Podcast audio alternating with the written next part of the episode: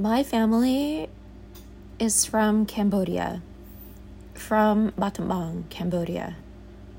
To be precise, I was born and raised in the Bronx, New York. I was the first one born in the United States. When I was 19, I spent a month and a half in Battambang with my father. And every morning, I would wake up to the sound of roosters crowing, which is a sound I still love to this day. I love it. I love that sound. It's such a rich sound and it carries and just really fills up a space. Such a good sound. So I'd wake up in the dark at about 6 a.m. to the roosters crowing. And I would go downstairs because we were in like a wooden house, you know? And a lot of the houses there are built on stilts. So you have the house upstairs, and downstairs, I wonder whose dog that is. And downstairs, you have just like a lounge area that's in the shade because it's underneath the house. So I would go downstairs. I would go to like, there were like out showers and out toilets. So I'd go take a quick shower, cold shower, which was just, you know, water that had been funneled into a huge drum and um, a bucket, like a little a little bowl, and I'd that would be my shower. And then I would go to the toilet, which was like a squatty thing in an outhouse. Um, and then my dad would get ready. I don't know how the timing worked with this, but then my dad would wake up and he would get ready and would take him a lot less time than it took me. And we would hop on a motorbike. We could have walked. I don't know why we always took the motorbike. and um, we'd go to this little restaurant for breakfast. In Cambodia, what we would have for breakfast is kuy teav, which is, if you've ever had Vietnamese pho, it's essentially the same thing. It's this really delicate soup. It's a noodle soup and like this really, um, cl- in a clear broth that's quite flavorful, but also quite uh, delicate in the flavor. Um, the broth is like made from bones and some seasonings, and it's you know they stew it for hours. And then you add the noodles, and you add you know some chunks of meat, some slices of beef, depending on what you want, some chopped vegetables. Everything is light, you know, except for the meat. I, the the hardest, densest part of the meal, the soup, is the meat, which is awesome. So we would have bowls of that for breakfast. And I would also have iced coffee. So both Cambodia and Vietnam were colonized by the French, and there are lots of similarities in the cuisine. Kuy teav or um, or pho, Vietnamese pho, Cambodian kuy teav, Vietnamese pho, that's one of them. Uh, but we also have the same coffee. So it's basically espresso that's made with something called a phin filter.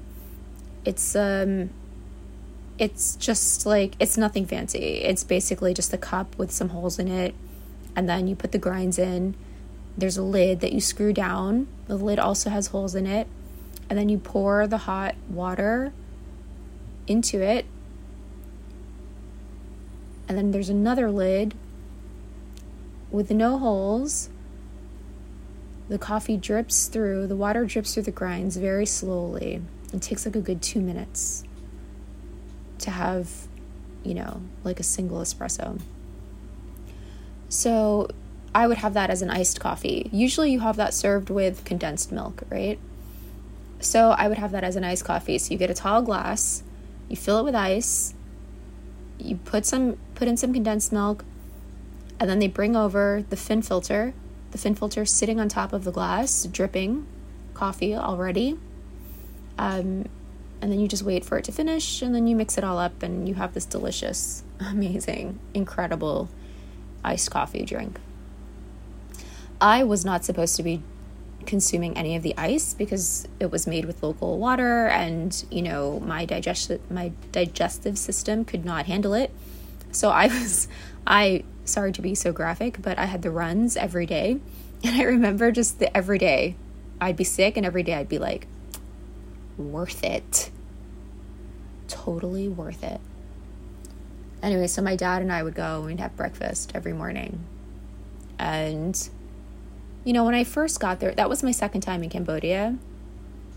Uh, when I first arrived that trip, for most of the, that trip, for weeks, you know, when you go to a foreign place, I mean, even for me, it's a foreign country, right? Everyone is just one big glob of other, you know? Maybe it's because so much of it is so overwhelming. It's such a huge difference culturally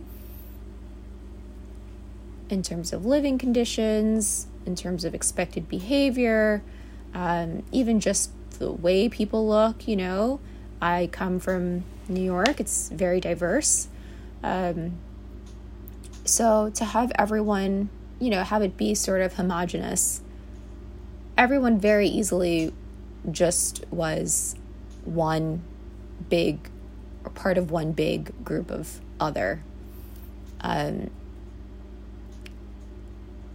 and one day I realized that, you know, I would say hi to people all the time, like the neighbors, like not people that were part of the family, but the neighbors, people in the street and things like this. And one day I realized, I noticed, oh, like that's the woman, you know, with the missing front tooth, and that's the guy with like uh, the, who walks with a limp, you know? And it sounds like these are degenerates, but these are the things I remember. Um, and I was telling this to my dad how how oh look like I've been here long enough that I can start to tell the difference between people as opposed to just seeing them all as one big blob of other. And my dad, my dad was always kind of withdrawn um, yeah, my dad was like there, but very emotionally and I would say even psychologically withdrawn. And so he looks up at me. And I remember the look in his eye, like his eyes lit up. And it was as if he was not only was it as if he was seeing me for the very first time, but it was as if he was seeing me as an intelligent person for the very first time. I was 19 years old. And I remember just like seeing this flash of surprise dance across his eyes, you know? And I never forgot the way he looked at me. And just like in that moment, in that moment, I just thought, you stupid fucking asshole. you know? Like is this really the first fucking time? The first fucking time you can acknowledge me as like a thinking person?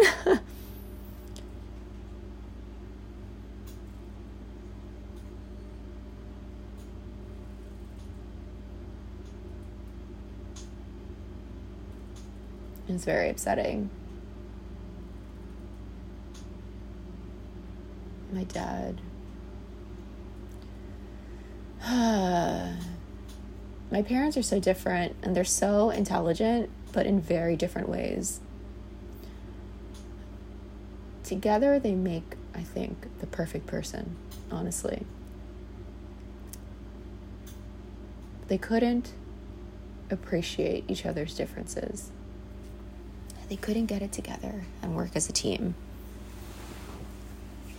When I think about the kind of relationship I want, you know, when I was like throughout throughout my late teens, early 20s, early to mid 20s, I was involved with someone long distance and it was always like you know, someday someday, like, we're going to live our lives, and then someday we're going to get married and we're going to do this thing. And at first, like, you know, I was really excited about that. And then I started to realize I didn't really want to have children. But really, deep down inside, I knew that I did not want to have children with him. I also, I also knew that it was very important to him to have children. He really wanted to be a dad. I thought this guy is going to be a great dad. He's going to be a wonderful dad. He's a wonderful man, and he's a dad now, and I'm sure he's a great dad. But did I want to raise children with him? Would I enjoy raising children with him? And the answer was no. And I remember he was like, I'm going to be so pissed off if you ever have kids with someone else. Because that was like the excuse, right? Like, I don't want to have kids.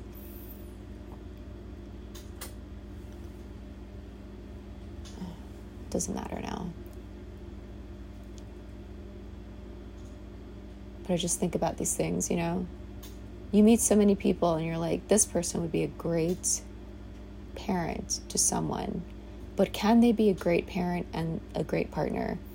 will it be fun? You know? When I was doing the exercise and calling in the one, I mean, I've, I have been thinking about this for a while now. But one of the things I want is to be so in love with the life that I create with a partner. And I want him.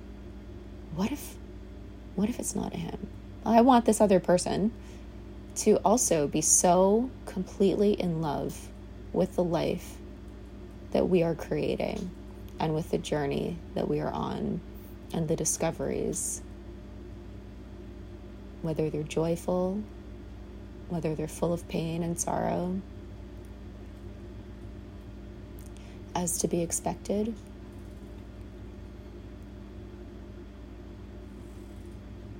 that's like huge for me.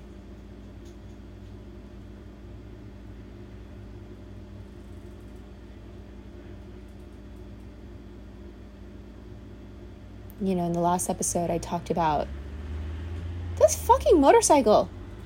It's a truck. It's a big truck. In the last episode, I talked about, you know, things kind of falling away and um, I've been thinking a lot about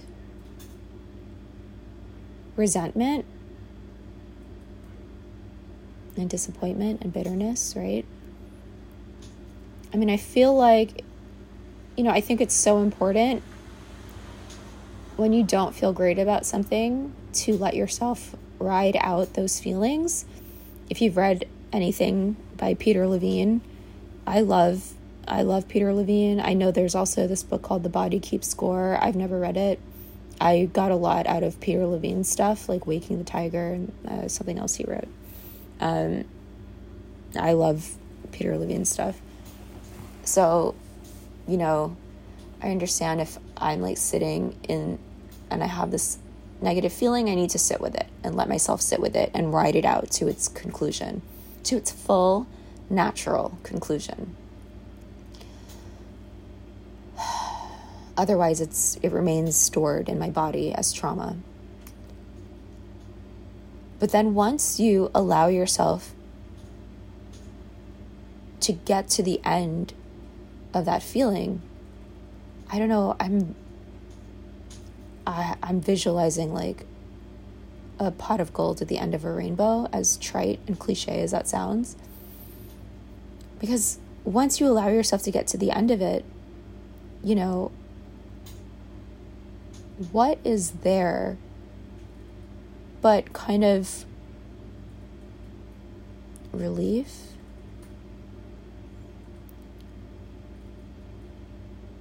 I went through such a hard time these last few years, and part of me is still holding on to I don't know, like disappointment and like bitterness. Just a little, you know, I'm doing stuff to let it go. But the biggest thing that's helping me let it go is being extremely grateful for where I am. And I used to use gratitude as a survival mechanism to just help me get through the day without necessarily having it sink beneath the surface and like without really feeling it in my body, you know? And now I get that when you feel true, genuine, sincere gratitude, and this is not an, an admonishment, this is just, you know, an older woman. I'm not that old, but me sharing what I've experienced through the last few years. Um, but now that I experience gratitude in a different way, and maybe, you know, I'm not done, I'm not dead, so maybe my relationship with gratitude will continue to change. That that's kind of cool, right? I can I can talk about how I experience it these days. It's like being grateful for the way my life is right now in this moment. There's no room. There's no room to like sit around and be upset about what either happened or didn't happen in the past. You know? Like, there's no room for that shit. And I. I know that.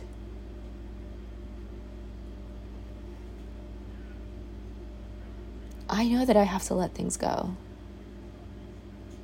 And the thing is, like, I'm gonna have to be doing this all the time, like, for the rest of my life. Like, that's how shit is, you know? It's not like it's not like it's not like you you accomplish something and then you're done. It's like forever. It's ongoing. So I try not to be too hard on myself.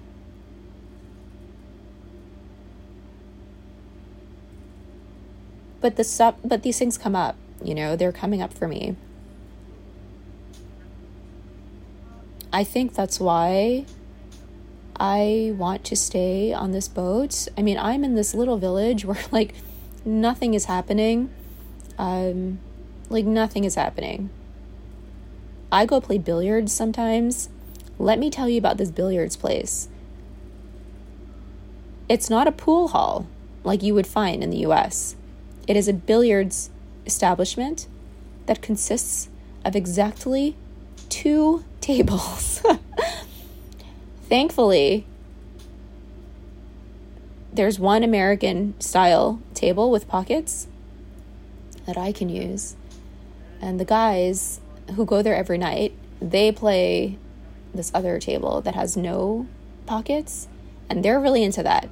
They think that's like the coolest thing. And I'm like, great, I will take the easy table that no one touches. um, that's like the most exciting thing I do here. And part of me is like a lot of people are like what are you doing there? And part of me is kind of wondering the same thing because i don't do much quite frankly. I don't do much. But i think you know i have the luxury of this time and space to just like sit and beg. Oh my god i'm like begging like please. I don't want to carry any of this stuff anymore I don't want to carry any of these things. Just just help me get rid of them. Whoever you are, wherever you are, whatever you think of me, like just for fuck's sake, like I'm done. I'm done with this shit, you know? Help me let it go. Take it. Can you take it? You take it. I'm going to hand it off to you like a hot potato.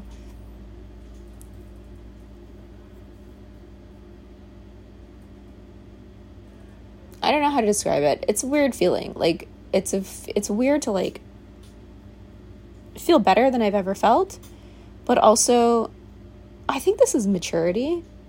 Well, I guess this is growing up, to quote my favorite band, Blink 182. Well, I guess this is growing up. That album got me through some dark times as a teenager, let me tell you. Anyway, um, yeah.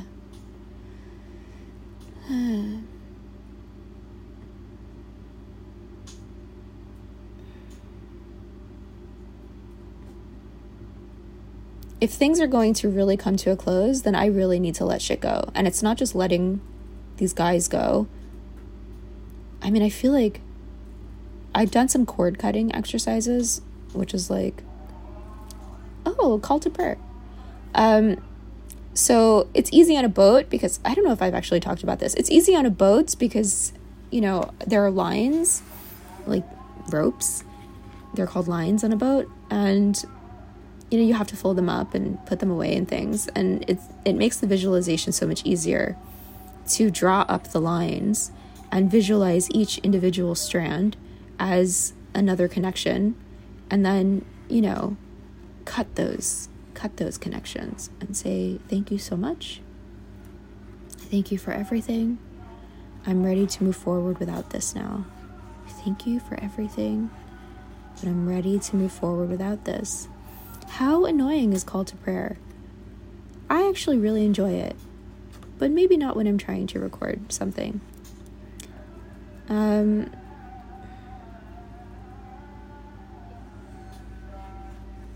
actually think it's really beautiful.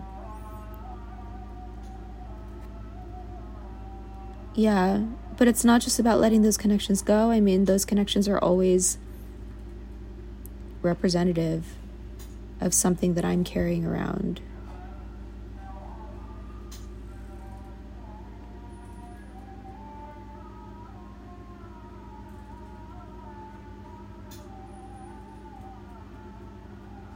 And sometimes it's like, honestly, sometimes I'm just being mean to myself. And some of these guys were mean. Not that I wasn't mean to them too, but.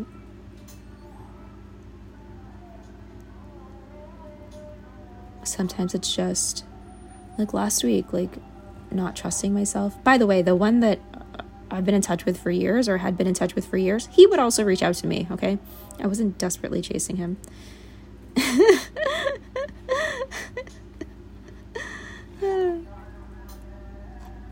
yeah. I think that's a good place to end this. Also, because this is going to go on for a long time, this call to prayer. Um, thank you a million times for being here. I really I know that I saw that I'm doing this just for myself, but obviously I've experienced through other people sharing their insights and storytelling, you know, even like when my friends send me voice messages, I learn so much from them and just like it triggers thoughts in me. And so I hope that this can somehow do something similar for you um, yeah, thank you so much for being here. Ciao for now.